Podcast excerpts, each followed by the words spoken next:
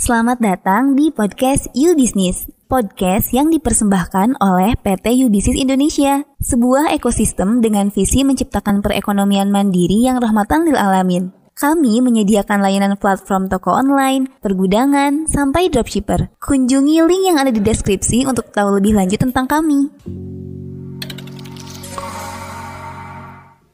Assalamualaikum warahmatullahi wabarakatuh. Halo teman-teman, selamat datang di podcast You Business.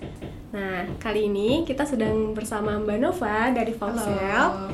Jadi Foxel itu adalah salah satu uh, lembaga konsultasi hukum ya Mbak ya, Iya.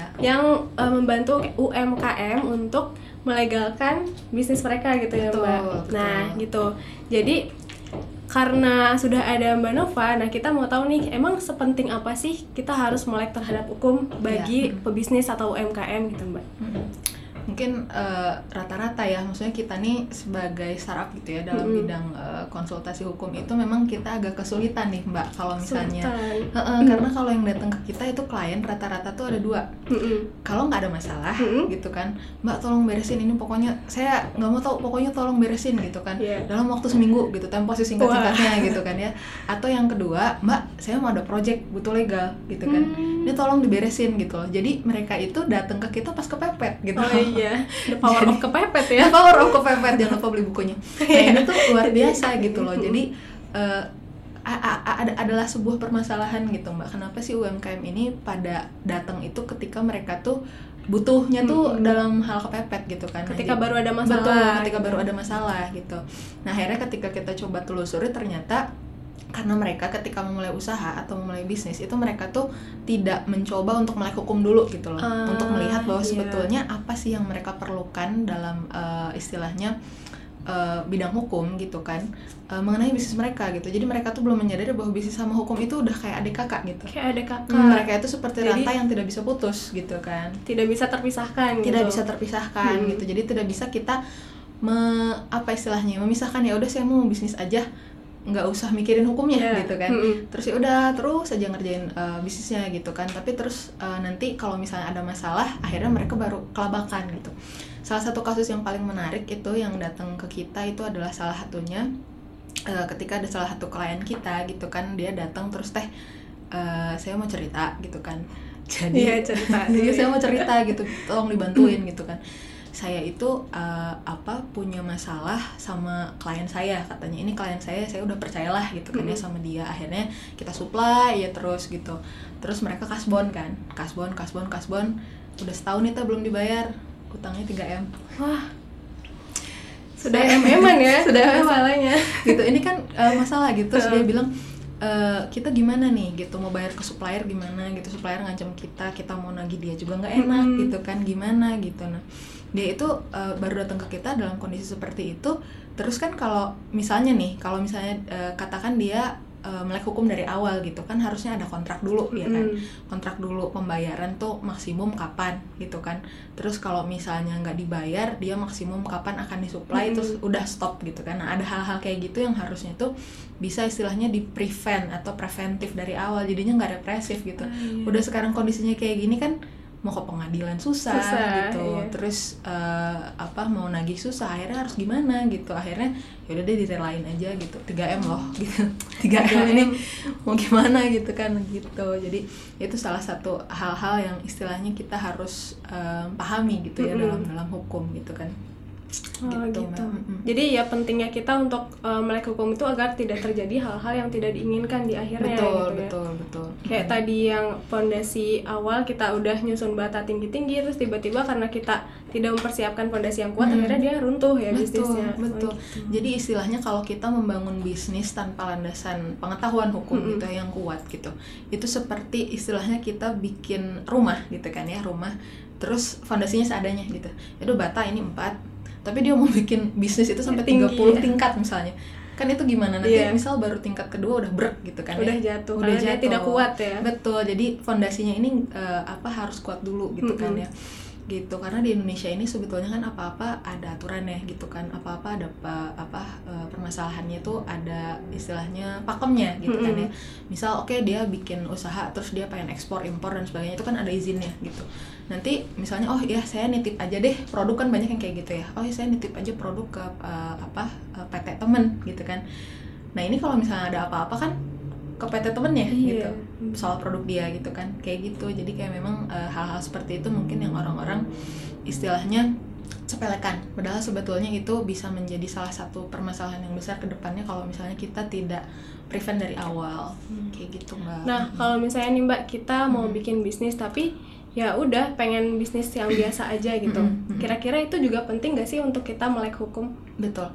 Nah ini juga uh, salah satu hal yang mungkin uh, harus jadi catatan ya. Jadi kayak misal kita mau bikin bisnis cek dulu nih goalsnya itu apa gitu kan ya. hmm. ya apakah ini cuma uh, ya udah deh saya cuma pengen jualan gerobakan misalnya day to day bisnis aja gitu yang istilahnya mau sekarang atau 10 tahun lagi penghasilan saya segini gitu. Misal penghasilan per harinya dapat 200 ribu gitu kan untuk makan sehari-hari gitu. Nggak masalah. Dia nggak masalah nggak berkembang dari tahun hari ini dan 10 tahun kemudian misalnya. Itu sama sekali nggak ada kaitannya memang ya. Maksudnya mm. kalau misalnya dia melek hukum atau enggak sebetulnya tidak akan terlalu signifikan gitu. Tapi kalau misalnya kita lihat kita nih uh, tipenya yang pengen berkembang misalnya. Hmm. hari ini 200 ribu pengennya mungkin 10 tahun lagi 1 M amin ya. Amin gitu. nah hal seperti ini akan sulit dicapai kalau misalnya kita nggak paham gitu. Gimana caranya mencapai sana itu? Artinya kan kalau misalnya kita mau mengembangkan usaha sampai sebesar itu kita kan akan perlu apa? Investasi betul kan? Iya betul. Investasi terus apa? Kerjasama gitu kan ya. Terus um, proyekan misalnya proyekan-proyekan pengen trust di trust sama klien-klien besar gitu kan. Nah untuk hal-hal seperti ini kan justru butuh sesuatu uh, lisensi, butuh hmm. legalitas gitu kan, butuh istilahnya kredibilitas yang bisa dibuktikan gitu. Kayak tadi yang uh, dikatakan mengenai misal pengen ekspor gitu. Ekspor itu kan bisa dibilang modalnya besar, returnnya juga besar gitu. -hmm. Kita modal 1M bisa balik 6M gitu kan. Nah, ekspor itu memang uh, luar biasa gitu nah tapi kalau untuk ekspor tadi butuh seperti apa dia harus minimal CV atau PT ya kan hmm. terus harus ada lisensi uh, ekspor gitu cukai izin dan sebagainya pasti ada pajak juga gitu kan nah hal, hal seperti ini tuh harus melek karena kalau misalnya tidak tahu gitu terus nanti istilahnya di apa ya dikadalin mungkin ya sama orang apa gimana kalau udah kejadian kita bisa apa gitu yeah. kan? Karena nggak nggak selalu gitu. Maksudnya nanti kalau misalnya kita represif ah nanti aja kalau misalnya ada masalah gitu.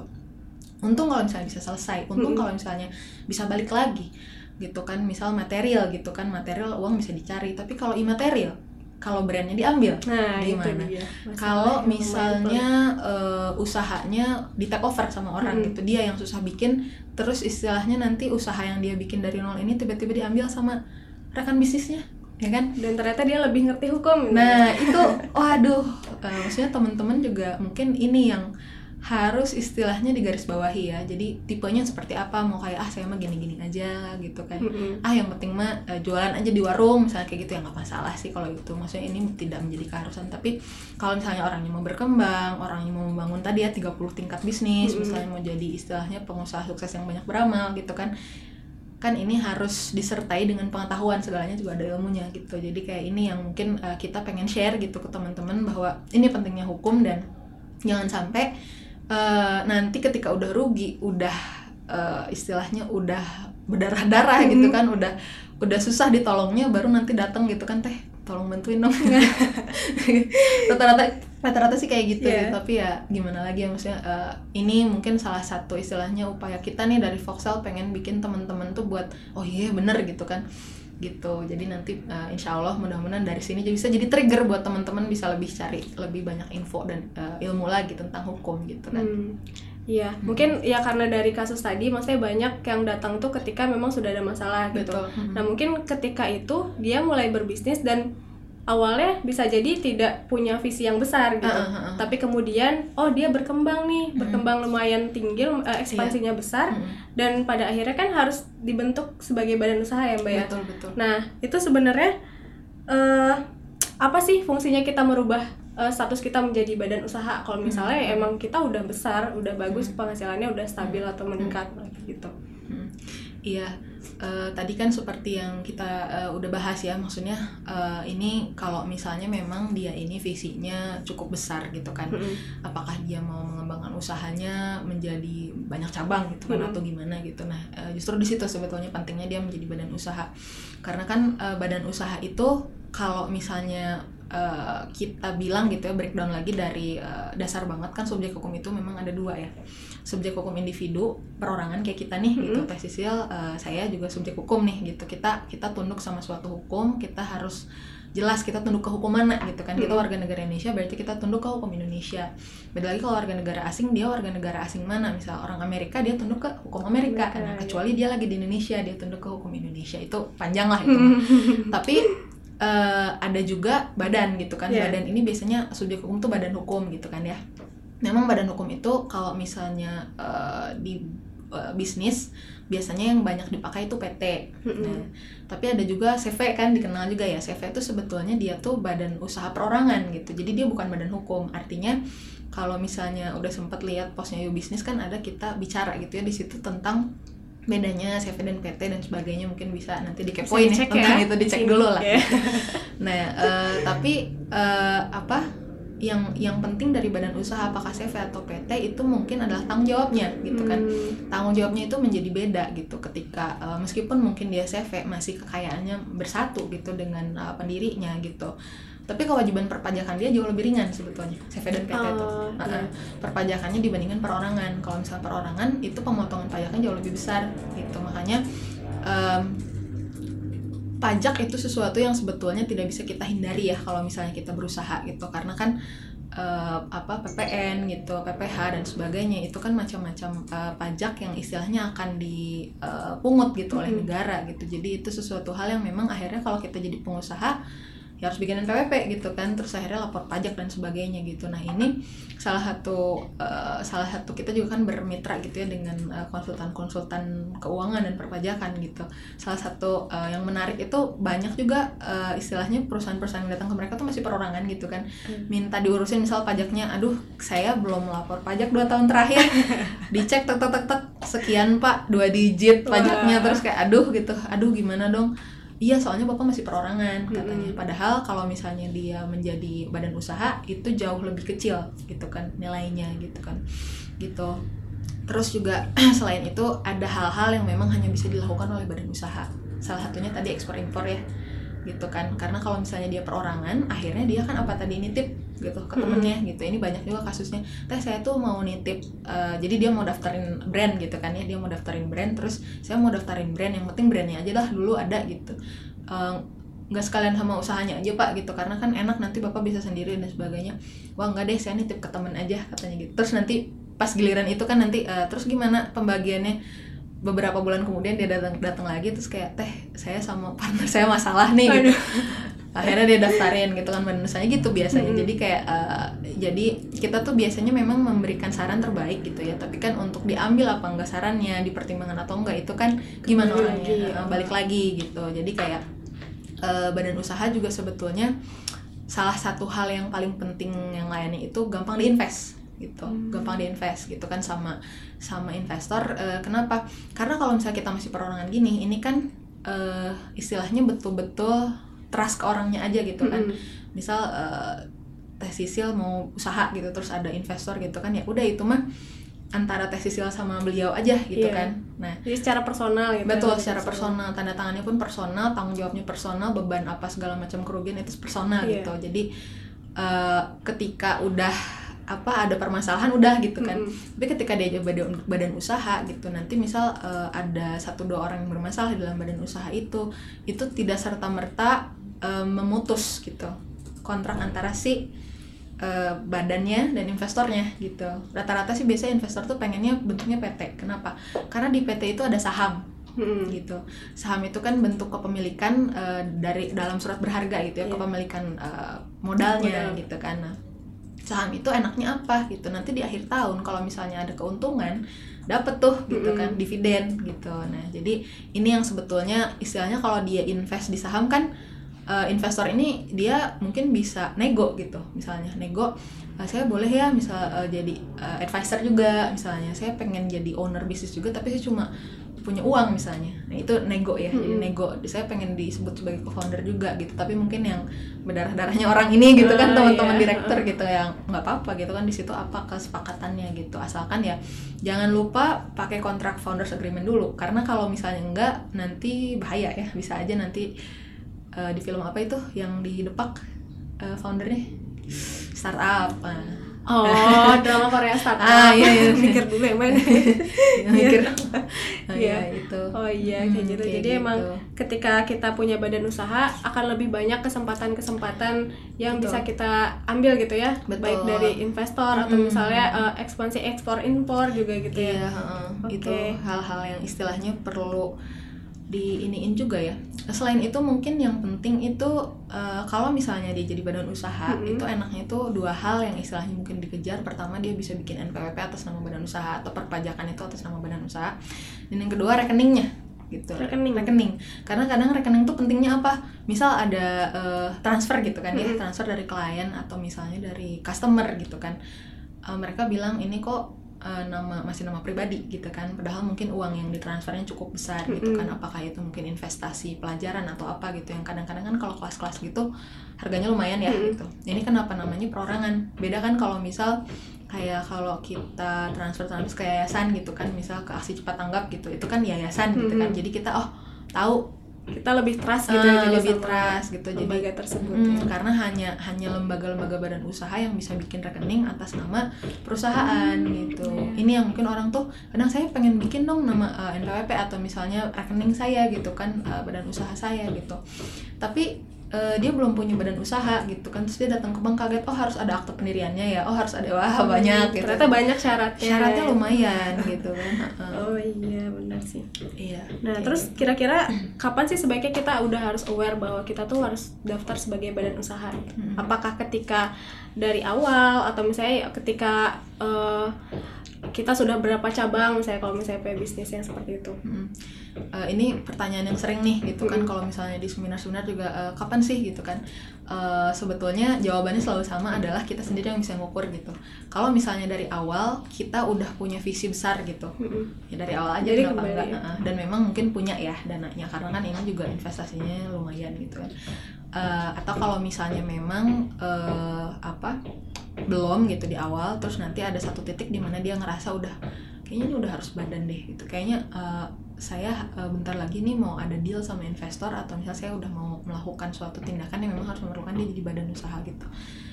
Baiknya justru sebelum kayak oh ini seminggu lagi baiknya sejangan gitu ya. Kayak misal oh ini kayaknya eh, tahun ini nih 2021 bulan Agustus gitu kan. Saya mau mulai melakukan suatu eh, ekspansi gitu atau apa gitu kan. Nah itu baiknya dari sekarang gitu. Jadi kayak kasih spare waktu gitu. Emang sebelum- harus direncanakan juga betul. sebenarnya. Jadi kayak kasih spare waktu. Ada salah satu eh, saya kan ini juga ya lihat maksudnya ini di di Instagram ya bisnis yang saya tuh aduh gatel gitu pengen ngomong. Dia bilang gini saya pengen ada pendirian PT badan usaha yang modalnya 2 juta. Terus saya kayak ini orang harus diedukasi ini gitu karena eh, orang tuh harus tahu bahwa eh, biaya untuk pendirian PT itu berkisar ya berkisar paling murah itu dari sekitar 4 juta sampai sekitar eh, paling mahal tuh 15 juta Itu eh, range-nya dari mana? Maksudnya apa pembeda antara 4 juta dan 15 juta itu? Eh, tergantung notarisnya satu gitu apakah kenalan Hmm. gitu kan. Atau eh, misal dia hanya bikin akte aja gitu atau sama semuanya gitu. Ada yang kadang sama eh, izin-izinnya gitu kan sama semua perurus eh, pengurusan perizinan NPWP pajak dan sebagainya gitu kan. Jadi pengurusan pendirian eh, badan usaha 2 juta itu paling CV kalau misalnya PT belum bisa gitu jadi kayak Hmm. saya gatel banget pengen ngomong bahwa orang tuh harus tahu range harga gitu kan Mm-mm. dan juga kalau misalnya CV itu juga paling paling murah itu di 2 juta pas itu hanya dapat akte aja gitu Hmm. belum sama izinnya dan sebagainya gitu jadi orang tuh mungkin mikirnya kalau di kalau di Singapura memang cepat dan murah gitu ya jadi kita tuh cuma istilahnya masuk ke satu Apa? Website. Website. Punya pemerintah daftar transfer ke pemerintah udah jadi. Semudah itu ya? Semudah itu satu jam. Satu jam aja jadi? Satu jam jadi. Makanya kemudahan berusaha di sana cepat gitu bagus gitu kan. Dan banyak juga investor yang akhirnya milih invest di Singapura gitu. Tapi Singapura itu kan kecil ya Mm-mm. bandingin Indonesia besar gitu. besar. Makanya kenapa sekarang banyak investor tuh mikirnya Indonesia tuh eh, menggiurkan adalah karena marketnya gitu kan. Target pasarnya target yang besar pasarnya besar sebenarnya. gitu kan. Nah meskipun memang susah banget gitu kan eh, kalau di ease of, of doing business atau kemudahan berusaha Indonesia tuh masih peringkat sekitar 71 gitu di dunia. Karena eh, eh, karena eh, memang susah gitu untuk bisa bikin eh, full established gitu ya dari mulai dia ngumpulin data sampai beres itu paling cepat sekitar dua minggu dan rata-rata sebulan gitu jadi emang dari birokrasinya juga sebenarnya Mm. terlalu rumit ya di Indonesia tuh Iya, jadi kan eh, ada yang namanya tuh online single submission ini ya sistem gitu. Hmm, Jadi hmm. pengen mungkin pengen ngikutin Singapura saya juga nggak tahu sih itu. oh yang bulan April kemarin scene-nya. di eh, mulai. eh, itu itu itu kan ini gitu. Jadi harus berizin apa perizinan berusaha via online gitu Iya. kan. Tapi setelah keluar untuk mengefektifkannya harus tetap ke badan terkait. Oh jadi intinya manual-manual juga pada ujungnya. Sama. Gitu. Ujungnya gitu hanya saja ini bisa jadi istilahnya apa ya mungkin batu loncatan gitu ya. Mhm. jadi untuk yang misal perdagangan gitu bidangnya itu langsung aktif. Tapi untuk bidang lain enggak industri dan sebagainya itu harus bikin ini bikin itu. Wah banyak banget lah pokoknya itu listnya banyak sekali teteh Nah itu listnya apa tuh? Maksudnya ketika misalnya kan kita udah mau bikin badan usaha yang pertama tadi utama kita harus tahu range harga. Mm-mm. Nah selain itu syarat-syarat lainnya apa aja? Hmm. Iya, jadi eh, untuk pertama banget untuk bikin badan usaha di Indonesia tuh nggak bisa satu orang, gitu. Hmm. Di negara lain mungkin bisa ya, yang bisa tuh biasa British Virgin Islands itu bisa satu orang. Tapi kalau di Indonesia itu cuma harus dua minimum gitu. Dua minimum ini, yang satu tuh aktif biasanya, satu dua, eh, yang kedua pasif. Kalau misalnya CV yang aktifnya ini biasanya namanya sekutu aktif, yang Mm. pasif sekutu pasif kan. Sekutu aktif tuh yang sehari-hari nanda tangan apa Perjanjian. perjanjian, deal sama ini gitu negosiasi dan sebagainya. Sekutu aktif itu ya dia cuma eh, nimbrung dana aja gitu kan. Kalau di PT biasanya ini direktur sama komisaris gitu. Direktur tuh yang aktif kan, misal Pak Punten tanda tangan, tanda tangan gitu kan. Nah, kalau komisaris tuh dia ngawasin kerja direktur dia bener nggak? Gitu. Iya. gitu. Dan salah satu hal yang penting itu bukan berarti karena dia ngawasin kinerja dia bisa mecat gitu aja. Enggak gitu. Enggak karena dia ngawasin itu untuk ngasih advice gitu kan untuk ngasih ini. Makanya komisaris tuh biasanya yang dituakan yang memang punya banyak pengalaman dan sebagainya supaya dia itu bisa ngasih patok-patok gitu. Eh kamu ini Kayaknya salah ah, jalannya salah nih. gitu kan ayo ke sini lagi balik lagi gitu kayak gitu Menonton loh, menonton. menuntun gitu heeh. karena untuk istilahnya me- menentukan gitu kan siapa yang mau menjabat di perusahaan itu itu butuh istilahnya rapat umum pemegang saham Hmm. jadi semua pemegang saham pemilik perusahaan itu harus datang terus eh, mayoritas dari mereka itu harus setuju gitu dua per tiga dari yang datang gitu kan harus setuju bahwa eh, ini eh, misal orang ini mau diangkat jadi direktur gitu kan orang ini enggak. Nah bagusnya sih semuanya ya gitu kan bagusnya semua. Dan ini juga kan mudah eh, sekarang tuh udah dipermudah bisa sirkuler. Bahkan sekarang bisa via zoom gitu. Sepakat via zoom misalnya gitu tanda tangan di atas meter dan sebagainya. Juga bisa dikuasakan gitu kan nanti menghadapnya itu enggak eh, karena kan harus menghadap depan notaris ya gitu kan. Ini bisa dikuasakan nggak harus semuanya datang. Hmm. bisa satu orang aja yang Iya. datang. Atau misal eh, teteh nih gitu kan bikin badan usaha dan sebagainya menguasakan ke saya di depan notaris bisa gitu. Jadi emang dipermudah mm, ya? dipermudah semuanya tuh gitu. Tapi eh, ini yang mungkin belum nyampe nih informasinya ke teman-teman gitu kan kayak gitu. Terus selain dua Selain pendiri dua orang, eh, harus ada bidang usaha juga ya. Jadi bidang usahanya jelas gitu. Nah ini kan sekarang ada namanya tuh istilahnya tuh klasifikasi baku lapangan usaha nah memang udah ada klasifikasi baku lapangan usaha 2020 tapi yang masih dipakai tuh yang 2017 gitu.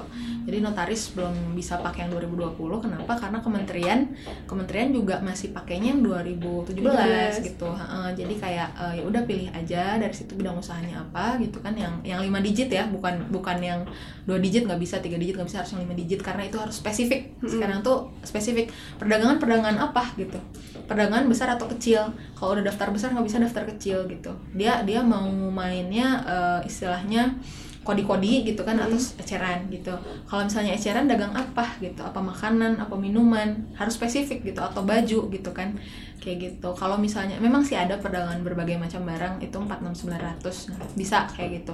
Yang dipakai gitu itu satu dia mau dagang apa aja misalnya. Oh saya mah misalnya sebenarnya dagangnya apa aja gitu. Di toko tuh banyak banget gitu kan bisa sebenarnya kayak gitu gitu Tuh, terus yang penting lagi adalah alamat gitu kan. Alamat dia itu harus sesuai dengan rencana daerah tata ruang gitu. Ini namanya RDTR. Nah, RDTR ini memang ada yang sudah menerapkan strict, ada yang belum gitu. Maksudnya eh, apa? Kalau misalnya sudah strict gitu kan, sudah strict eh, di tempat yang sudah strict, ini tidak bisa di tempat-tempat yang daerah perumahan. Oh. Hmm. Jadi kalau di kota Bandung itu sekarang kan udah lumayan strict ya. Mm-mm. Jadi zona kuning tuh perumahan gitu kan. Sudah tidak bisa gitu. Kalau misalnya eh, yang zona merah itu perdagangan gitu. Kayak gitu. Eh, jadi bisanya di, di daerah zona merah. Kalau misalnya zona hijau itu penghijauan juga tidak bisa seperti itu. Kayak gitu. Terus kalau eh, selain itu juga harus punya NPWP karena eh, NPWP ini kan wajib ya. Jadi harus sudah lapor pajak 2 tahun terakhir. Gitu teh. Oh, gitu. Nah, tadi setelah kita tahu syarat untuk membuat badan usaha, nah kira-kira apa lagi nih Mbak yang harus kita persiapkan sebagai pebisnisnya krusial banget nih? Mm-mm. Jadi memang selain eh, sebagai badan usaha yang biasanya dibutuhkan sama UMKM itu antara lain adalah untuk hak kekayaan intelektualnya ya. Hak kekayaan intelektual. Hak kekayaan intelektual ini masuknya ke aset imaterial gitu kan. Hmm. Jadi eh, kayak banyak nih sekarang UMKM UMKM yang memang membranding dirinya itu sebagai startup gitu kan. Ini banyak banget istilahnya kekayaan intelektual yang dihasilkan gitu kan sama eh, perusahaan mereka gitu. Apakah itu berupa aplikasi, apakah itu mungkin berupa perusahaannya sendiri gitu kan ya ada logonya dan sebagainya gitu. Nah, jadi eh, hak kekayaan intelektual ini apa sih? Itu tuh memang eh, apa ada orang yang memang eh, sudah teredukasi yang belum ya. Jadi kita membahas sekarang hak kekayaan intelektual itu eh, adalah hak untuk menggunakan gitu ya, untuk eh, menggunakan suatu eh, aset inte- intelektual dan mendapatkan keuntungan komersial daripada itu gitu. Jadi eh, apa keuntungan komersial? Eh, apakah itu berupa istilahnya eh, jadi reputasi mungkin ya atau uh, mungkin komersial itu bisa untuk uh, uang gitu royalti dan sebagainya gitu. Nah salah satu yang paling penting dan sudah ibaratnya udah pasti mungkin ya kan kita juga sempat bahas mengenai bedanya paten uh, merek dan juga hak uh, cipta gitu di uh, Instagramnya Yuk Bisnis ya. Nah Tuh, bisa dicek ya. Iya. nah itu eh, yang paling penting mungkin eh, salah satunya adalah brand gitu. Nah Mm-mm. brand itu apa sih? Jadi kan eh, brand itu kan adalah sebuah kesan yang kita dapatkan gitu. Pak Subiakta juga sering bilang gitu, brand, brand, brand gitu kan. Kita harus bangun brand gitu. Jadi kalau udah ada brand tuh kadang kita nggak perlu marketing, udah Iya. memarketkan sendiri produknya gitu kan. Salah satu contohnya mungkin kita bisa ambil dari Nike gitu. Nah, Nike kan eh, merek sepatu gitu. Dia itu kan dibuatnya tahun 1971 ya sama mahasiswa gitu kan yang cek- Hmm. centang gitu doang gitu. Cuma Dia checklist biasa ah, ya. cuma checklist biasa dia cuma swoosh gitu doang Hmm. gitu kan Uh, pada saat itu uh, freelancer yang bikin gitu dan sekarang kan valuasinya sudah luar biasa gitu nah memang saat itu mereka mendaftarkan uh, ketika memang uh, brandnya belum terlalu besar gitu kan masih kecil dan sebagainya gitu kemudian setelah sudah besar sekarang ya akhirnya sudah terlindungi gitu kan kekayaan intelektual dari si merek ini gitu. Nah Hmm. Heeh, jadi ini tuh akan membantu juga nanti untuk istilahnya brand awareness gitu kan. Brand awareness bahwa orang-orang tuh tahu bahwa produk kita tuh ada loh gitu kan. Produk kita ada dan ini tuh produk ini tuh nilainya tuh apa gitu. Jadi orang tuh kadang sebelum istilahnya sebelum melihat kegunaan produk ini tuh ini brandnya apa sih? gitu kan. Mm-mm. ini siapa yang bikin? gitu. Ini akan menjadi pertanyaan juga akan jadi bahan pertimbangan juga gitu kan gitu ibaratnya kalau kita bisa bilang sih brand itu kayak produk nggak ada brandnya nggak ada logonya kayak cuma bungkusan doang gitu plastik Mm. misalnya makanan aja ya cuma plastik doang itu tuh menjadi pertanyaan kan ini diproduksi di mana komposisinya apa Iya. ya kan ini siapa yang bikin gitu terus curiga nih jangan-jangan snack ini ditaburin apa Iya. Atau jangan-jangan dari yang orang terus dibungkus ulang udah expired Ah, gitu ah, kan. bisa kayak jadi gitu, kan ini nggak jelas Mm-mm. gitu kalau misalnya bisa diberatin kayak nasi tanpa lauk lah gitu Siap. kurang nendang gitu kan nggak ada brandnya gitu Oh gitu. Mm-mm. Jadi ya berarti walaupun misalnya kita belum besar nih bisnisnya, pendaftaran brand itu juga udah nggak apa-apa gitu ya teh ya dari awal. Iya. Dari Nike tadi. mungkin mungkin Eh, karena kan pendaftaran brand itu bisa dua ya bisa dia itu didaftarkan atas nama pribadi perorangan nih gitu kayak misalnya Mhm. saya tiba-tiba pengen bikin produk em, apa ya cistik aja. Mm-mm. bikin cistik gitu. Nyeleneh gitu kan. Ah, ya udah aku bikin cistik terus dibungkus gitu kan. Nah itu bisa aku daftarin atas nama aku sendiri misal cistik salju gitu atau apa gitu kan. Bisa atas nama pribadi. Nah atau eh, bikin badan usahanya dulu gitu. Setelah Mhm. bikin badan usaha kemudian dia mendaftarkan eh, apa mendaftarkan produknya itu atas nama badan usahanya gitu. Jadi bisa atas nama pribadi bisa atas nama badan usaha tergantung. Ada juga kan orang yang eh, mikirnya udah badan usahanya nanti aja gitu kan. Mhm. jadi mereknya dulu itu juga bisa. Jadi misal dia memang ingin hak kekayaan intelektual brandnya itu ada pada owner satu misalnya atau dua. Bisa sih bisa bisa lebih dari satu orang. Jadi misal join gitu join pemilik satu brand ini bapak A dan ibu B misalnya gitu. Itu bisa gitu kayak gitu. Eh, dari yang tadi berarti sebenarnya untuk kita duluan mana antara membuat brand dan membuat badan usaha itu bisa yang mana aja ya Teh? Iya, tergantung uh-uh. kondisi kita Betul, itu tergantung uh, keperluannya gitu Mm-mm. kan. Bisa aja uh, misal dia mau daftarin uh, brandnya itu urgensinya adalah "Oh, ini logonya bagus nih gitu kan. Mm-mm. Ini namanya bagus gitu kan takut ada orang yang keduluan. Tapi belum ada uh, apa istilahnya modal untuk daftarin badan usaha gitu kan. nggak apa-apa Hmm. itu brandnya duluan gitu. Karena kan daftarin brand juga bisa dua juga itu kan. Bisa dia daftarin sendiri atau dia daftarin sama konsultan gitu kita bantuin juga bisa gitu kan ya nah cuma ada juga orang-orang yang dia daftar sendiri datang ke kantor wilayah Kementerian Hukum dan Hmm. HAM atau ke kantor Kementerian Hukum dan HAM-nya sendiri terus dia bawa persyaratannya gitu kan terus ya udah tinggal didaftarin kayak Hmm. gitu nah setahu aku tuh ya eh, kalau kita ingin mendaftarkan merek kita itu waktunya nggak sebentar ya mbak betul itu kita kenapa bisa selama itu gitu kalau nanya kenapa kita harus eh, bicara soal birokrasi sebetulnya ya. karena birokrasi di Indonesia itu sangat rumit. Jadi eh, saya juga bingung itu kenapa di Ditjen HK itu lama banget ya. Jadi kalau misalnya ada pengajuan atau penolakan itu lama banget gitu.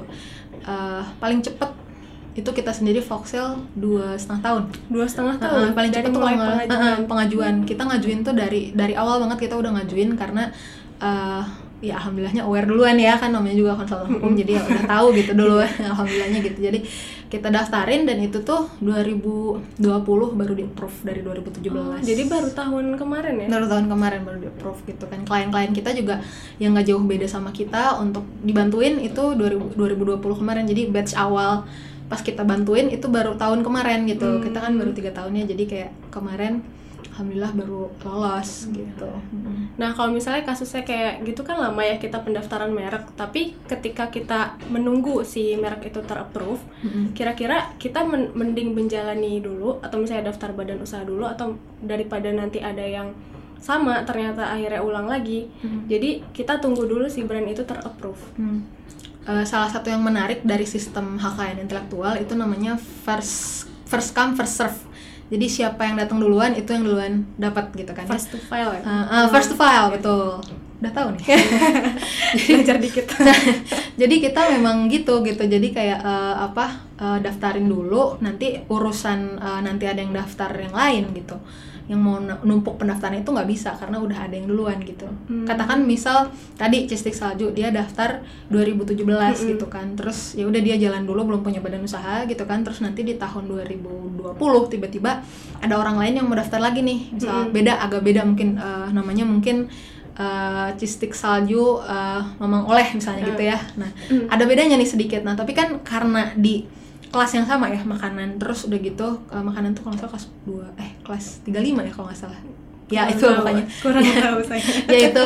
Nah itu eh, nanti akan dilihat gitu. Ini bisa di bisa ditolak yang setelahnya karena kan udah ada yang duluan. Jadi dia yang penting dia udah daftar gitu kan urusan dia masih diproses nanti yang baru dan punya nama yang sama justru ditolak Oh iya jadi Hmm. baiknya ketika kita emang udah pengen punya brand yang yakin akan Hmm. brand itu, mending kita daftar dulu gitu ya. betul karena bisa sendiri juga memang sih kalau sendiri itu kan nggak ada biaya konsultan Mm-mm. tapi ada tetap namanya PNBP gitu kurang tahu sih Apa sekarang berapa PNBP itu penerima negara bukan pajak jadi itu bukan pajak tapi harus tetap dibayarin gitu jadi per Hmm. kelas merek itu kalau nggak salah sekarang di 3 jutaan ya Wah. Heeh.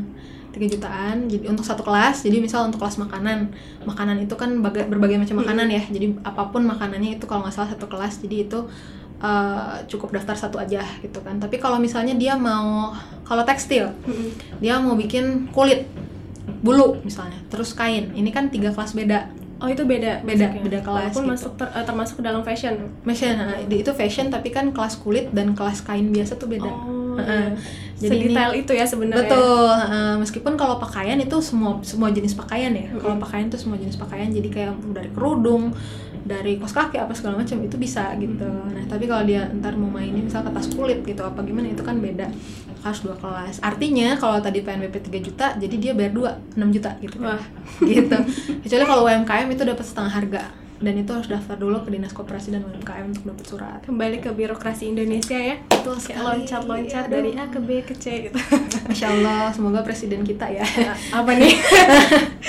Amin. Amin aja dulu Amin dulu, amin dulu, iya. Iya, nah tadi untuk mendaftarkan brand atau merek kita, Hmm. syaratnya itu apa aja sih Mbak? yang harus kita butuhin apakah logo atau tagline juga harus iya. sudah ada gitu. Hmm.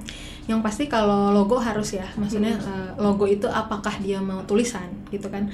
Atau gambar itu bisa. Karena kan uh, yang penting ada istilahnya suatu grafis ya. Hmm. mau grafis mau hologram mau suara apa pun itu yang mau didaftarkan ya kan? Apa yang mau didaftarkan gitu kan? Misal suara kalau suara kan misal na na na na na na na hmm. apa tuh hmm. Susu murni. Ya kan gitu. Jadi kayak ada jingle misalnya mau didaftarin gitu kan atau apa. Nah, terus ada eh, apa? Ada hologram gitu, ada juga gambar kayak misal oh kita tahu kalau centang ini berarti Nike, kalau misalnya yang gitu-gitu Adidas gitu kan.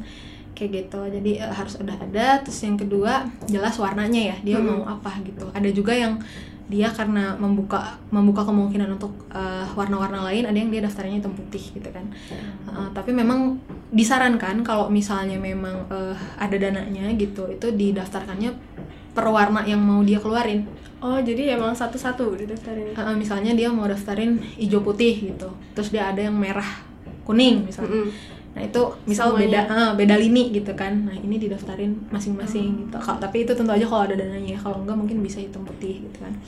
Gitu. Terus em, selain itu kan pasti harus ada siapa pemiliknya gitu kan ya. Mm-mm. ini harus jelas alamatnya di mana nomor teleponnya di mana korespondensinya emailnya ke mana gitu kan. Itu harus sudah jelas juga gitu.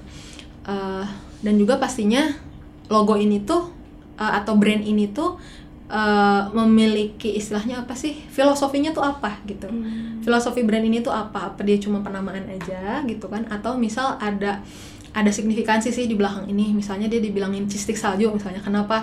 Apakah karena bikin meriang seperti salju gitu kan? Atau apa gitu. Nah itu Atau taburan yang halus-halus. Ah, bisa jadi. Itu itu lebih tepatnya sebenarnya gitu. Gitu Oh, gitu, gitu. kan. Heeh. Nah, terus kalau misalnya eh, pernah juga sih dengar jadi ada yang daftar eh, suatu merek gitu. Mhm. Dia tuh belum ada, cuma tertolak gitu. Emang ada syarat-syarat khusus untuk kita agar mendaftarkan ke si brand itu langsung terdaftar. maksudnya jadi eh, sebenarnya belum ada tapi kok bisa ditolak gitu Iya, ya Heeh. mm. nah eh, ini tuh biasanya nanti kan setelah dimasukin gitu berkas-berkasnya nanti kan dicek ya sama Ditjen HKI dan Ditjen HKI yang berhak untuk memeriksa gitu apakah dia nih layak untuk terdaftar atau Oh, enggak jadi layak dan enggaknya juga dicek gitu. Betul. Saya nggak sengasal itu kita. Hmm, nggak sengasal itu gitu dan kadang-kadang juga ada yang misal namanya terlalu umum Hmm. namanya terlalu umum sehingga dia bisa ditolak gitu kan nah inilah justru yang akhirnya bisa eh, membuat suatu merek tertolak karena misalnya namanya terlalu umum gitu kan jadi eh, karena terlalu umum akhirnya ditolak mungkin ini akan mudah untuk orang lain nanti untuk mendaftarkan eh, merek serupa gitu kan ya Hmm. Hmm, sebenarnya di situ akhirnya peran konsultan gitu kan untuk dia memberikan eh, istilahnya eh, Masukan saran, atau Heeh, saran. saran atau masukan-masukan baiknya seperti apa sih Mm-mm. gitu didaftarkan? Karena kalau misalnya udah ada konsultan kan nanti kalau misalnya ditolak sekalipun konsultannya bisa bantu nanyain ini ada apa sih? gitu kan. Terus nanti bisa eh, istilahnya kalau konsultan kan ada akses langsung ke Ditjen HKI-nya ya tiap Mm-mm. jadi konsultan HKI ini bukan sembarang klaim gitu. Kayak saya juga bukan konsultan HKI gitu justru eh, kita Foxel punya partner-partner gitu kan konsultan HKI yang memang dia tuh sudah tersertifikasi gitu kan sudah ada istilahnya lisensinya udah ada istilahnya aksesnya sendiri untuk mendaftarkan merek gitu kan dan semua HKI gitu jadi tidak bisa kayak misalnya oh saya punya konsultan HKI eh, misal ya udah kamu aja deh karena kamu sarjana hukum nggak bisa kayak gitu gitu Oke, oke. Heeh. Nah, langsung aja nih Mbak ya, ada pertanyaan nih dari Mm-mm. Instagramnya Business. Heeh. Eh, yang pertama dari at r underscore bagaskara a nya dua. Oke. Nanti Febri tolong ya di sini di bawah. Ya. Om kalau kita kok om sih? Kita tuh mbak mbak tanyanya om. Oke. Om kalau kita beli Ih, jangan om deh ganti ya. Iya. Eh, mbak kalau kita beli produk orang yang nggak ada brandnya Mhm. terus kita kasih brand sendiri gimana mbak? Sekian terima kasih. Oke. gini. Ini harus dicek dulu Pak Bagaskara, eh, saya sebut Bapak aja ya. Jadi habis nyebut Om sih. Jadi eh, kita harus cek dulu dia ini eh, ngambil produknya dari produsen lagi gitu. Mm-mm. Produsen yang memang produsen ini dia belum punya brand sendiri atau memang istilahnya eh, owner yang udah punya brand gitu. Hmm. Kita harus cek. Karena kalau misalnya produsen itu kan eh, kita cukup bilang aja bahwa Pak nanti kita labelin ya gitu kan. Kita labelin terus eh, ya perjanjian lagi balik lagi gitu. Deal sama dia gitu. Kenapa? Karena khawatirnya kalau misalnya nggak deal dulu atau nggak bilang dulu, nanti produsen ini bisa supply ke kompetitor dan bikin perjanjian eksklusif sama kompetitor ini sehingga akhirnya stop produksi ke kita. Bisa kayak gitu loh. Nah, bisa kayak gitu. Terus kalau misalnya uh, sudah perjanjian kan ini bisa kita minta perjanjian eksklusif ke dia ataupun kalau misalnya ada kompetitor kayak gitu ya seenggaknya kasih tahu dulu gitu kan. Sehingga kita istilahnya punya tetap competitive advantage di situ kita apa sih dibanding yang lain. Karena kan kalau misalnya nih produsen katakan produsen makanan tadi ya, cheese stick gitu.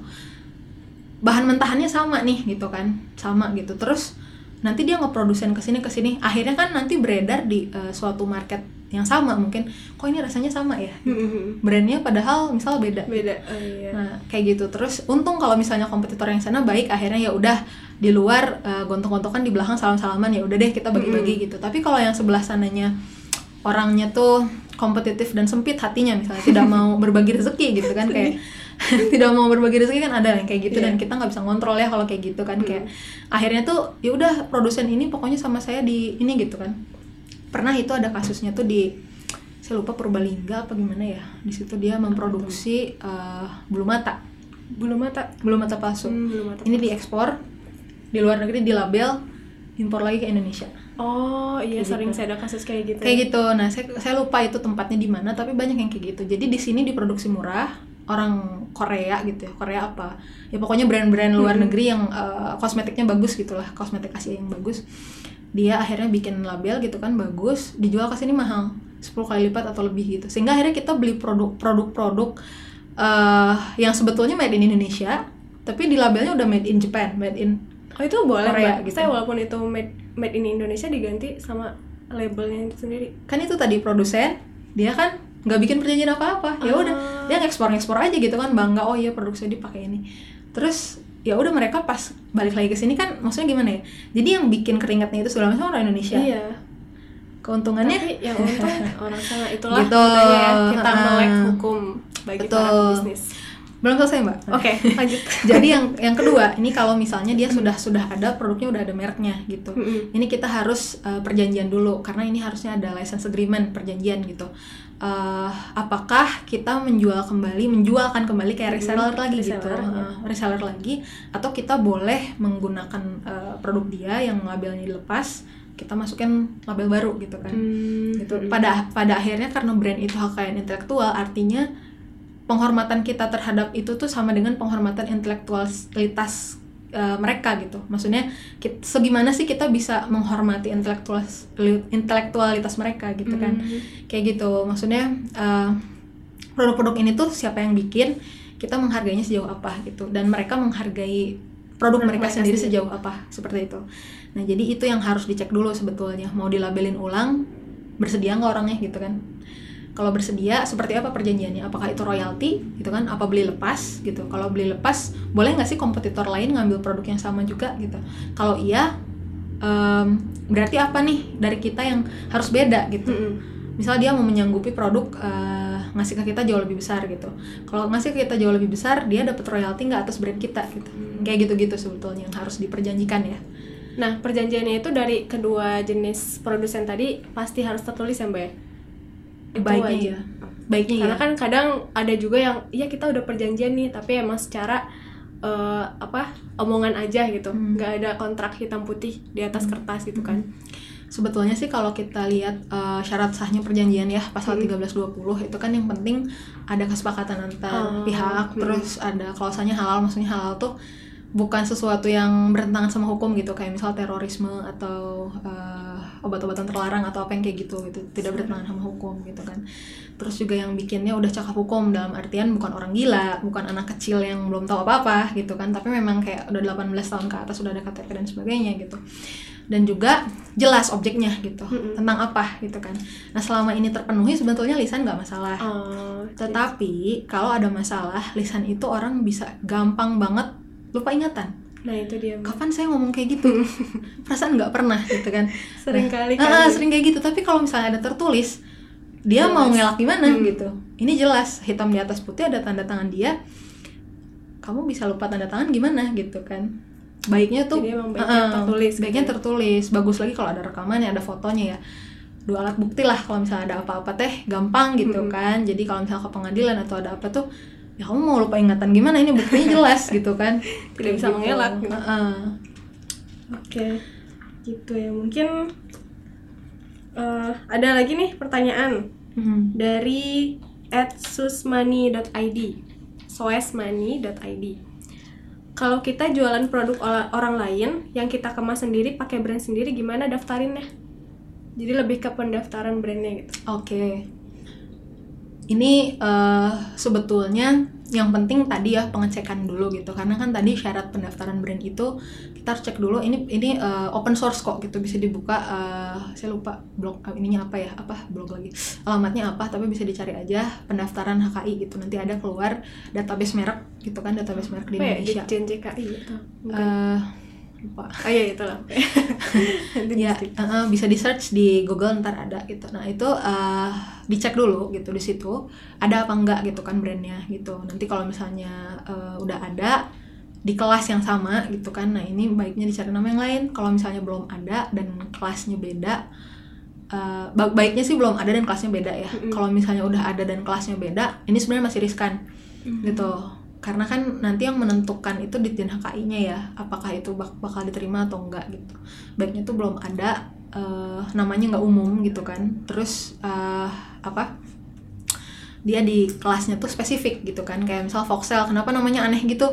Supaya nggak ada gitu kan orang apaan sih gitu kan. Nah, itu memang sebuah penamaan gitu kan. Tapi uh, di situ bikin bikin ya ya susah gitu untuk kalau misalnya kayak apa nih yang ada legalnya, yang ada hukumnya, yang ada hmm. apanya itu kan banyak gitu. Jadi nanti tuh ya lebih susah aja gitu dan menjadi ciri khas. Hmm, jadi ciri khas gitu kan. Jadi itu sih sebetulnya yang uh, harus dicek gitu kan. Terus tadi balik lagi kalau misalnya produk orang kayak gitu, dia ini produsen gitu kan hmm. atau tadi udah punya brand sendiri gitu karena uh, kita harus tadi menghormati intelektualitas dari orang ini gitu dia udah bikin duluan kan mau nggak sih dia untuk produknya yang dia bikin kita yang ngebrand gitu?